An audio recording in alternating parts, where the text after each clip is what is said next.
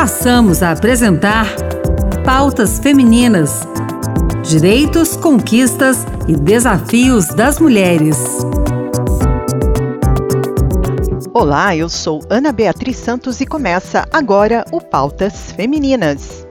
A advogada e presidente da entidade WIL, Mulheres em Liderança na América Latina, Silvia Fázio, falou com a gente sobre a organização e o prêmio Mulheres na Liderança, um reconhecimento para as grandes empresas que incentivam a presença feminina em cargos decisórios. Vamos ouvir. Olá, Silvia, o que é a WIL? E a pesquisa Mulheres na Liderança? Prazer estar aqui. A WIL é uma organização totalmente sem fins lucrativos, que atua internacionalmente. A sigla WIL, né, Mulheres em Liderança na América Latina, e a nossa atuação é no mercado empresarial. E quando a gente fala de talento feminino, a gente também considera todas eh, as interseccionalidades ligadas ao talento feminino. Né? Então a gente fala da mulher, da mulher negra, da mulher trans, da mulher em todas as suas orientações sexuais, a nossa causa é bastante abrangente.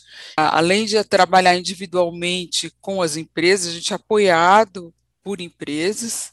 Agora estamos é, em pleno vapor aí com a nossa pesquisa anual, que é uma pesquisa que a gente faz em conjunto com o jornal Valor Econômico e o Instituto Ipsos, e a gente é, recolhe dados de empresas que participam da nossa pesquisa, né, e já, que vem com um ranqueamento ao final, né, é uma maneira que a gente encontrou de medir como o nosso mercado vem evoluindo nesse sentido, né, como as empresas vêm evoluindo, porque todas as empresas participantes acabam tendo um exercício excelente de autoavaliação no fundo, quando a empresa completa todo aquele questionário, ela acaba se avaliando e vendo tudo aquilo que ela poderia estar fazendo, que ela deveria estar fazendo em todos os eixos de um bom programa para promover talento, né, para promover diversidade na liderança. Durante esse tempo, quais foram os resultados que vocês já observaram e quais são as novidades para 2021?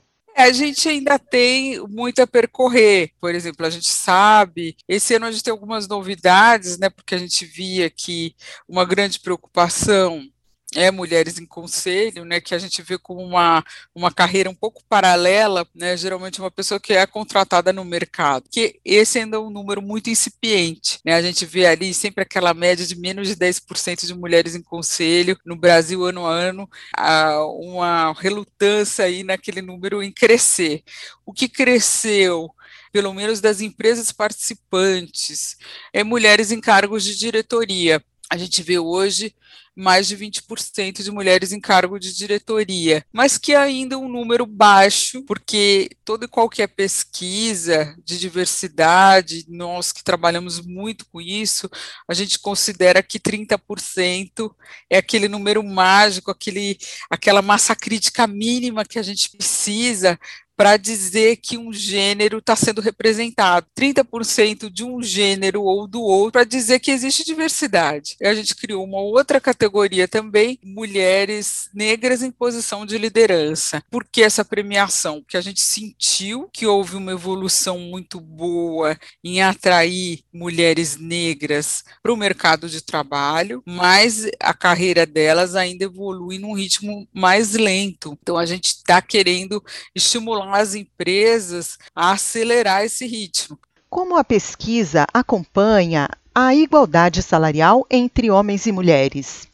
a gente faz uma série de perguntas a respeito ao combate nessa diferença salarial, seja desde o momento da contratação, monitoramento ali das promoções, é um processo né, que a empresa tem que manter um monitoramento constante. Então, o nosso questionário ele endereça que políticas são a, aplicadas dentro da empresa para evitar esse tipo de diferença salarial. Também é importante que seja feita uh, uma avaliação por parte dos funcionários também, para que eles também tenham voz, né? Porque às vezes a empresa acha que está fazendo tudo certo. Infelizmente, as, algumas políticas que no papel parecem muito boas, quando elas são implementadas, elas acabam não funcionando muito bem. Então, isso tudo conta muito. E outra coisa que conta muito nessa área também, que a gente vê aí, conta, seja para essa diferença salarial, para problemas de promoção, mas também para pro problemas mais difíceis de serem combatidos, como são as questões de assédio, são as entrevistas de saída, que por mais que algumas empresas, às vezes, não, não, não deem importância para isso, eh, são nas entrevistas de saída que muitas mulheres conseguem é, relatar questões difíceis de serem relatadas, né? É, como um boicote, seja um boicote de gênero, né, não, não um assédio sexual, mas um assédio moral, promoção que não saía porque ela era mulher. Então, é, essa entrevista de saída tem se demonstrado como uma das maneiras mais eficazes, assim, ponto de vista de combate desse tipo de injustiça. Silvia Fázio, como as grandes empresas brasileiras tratam a questão da inclusão? Outra questão que a gente tem visto muito né, e que a gente vê também como uma evolução é, é o fato das empresas terem uma área separada para diversidade e inclusão, que tem o RH em si, que trata de políticas gerais, administrativas, de contratações e tudo mais, e tem a área de diversidade e inclusão, que é um pouco mais focada só na diversidade e inclusão. Então, isso dá um apoio maior para a causa, né, dá um foco maior para a causa. Então, as grandes empresas hoje em dia têm uma tendência maior de ter essa área separada. Né? Silvia Fázio, como o público em geral pode ter acesso aos dados levantados pelas pesquisas da UIL? A sociedade em geral que tem interesse nesses dados, nessas informações dos resultados das nossas pesquisas,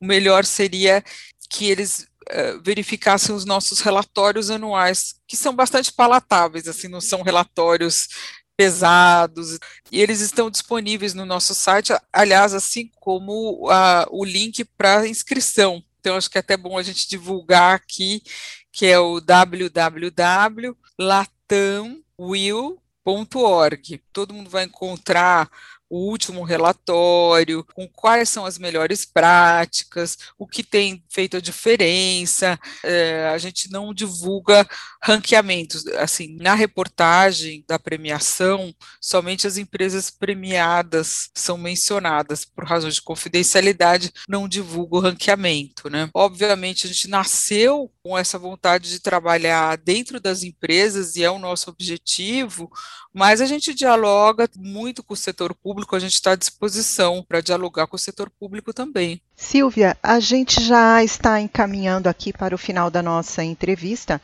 e eu gostaria que você deixasse aqui um recado para aquela mulher que está buscando um cargo de liderança dentro da sua área de atuação. Ah, que elas sempre acreditem nelas mesmas, né? Eu acho que a gente nunca pode esquecer quanto é mais difícil para a mulher, a gente tem que reconhecer isso.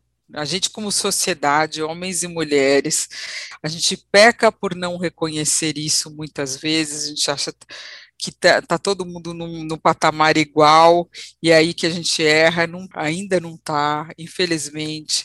A mulher luta aí contra uma série de barreiras invisíveis o tempo todo. Quem não, não reconhece isso, não, não consegue enxergar a realidade dos fatos. E eu acho que a mulher não pode desistir. Eu acho que ela tem que acreditar em si e olhar para se inspirar em grandes mulheres e, e seguir em frente. Silvia, muito obrigada pela sua participação aqui no Pautas Femininas. Foi um prazer. Um abraço. Agradecemos a participação da Silvia Fázio aqui no Pautas Femininas. E se você quiser saber mais sobre o trabalho da Will, visite o site da entidade www.latamwill.org. Esse Will é W-I-L-L. Pautas Femininas termina aqui. O programa de hoje teve produção e apresentação de Ana Beatriz Santos e trabalhos técnicos de Antônio Carlos Soares. Obrigada pela sintonia e até mais.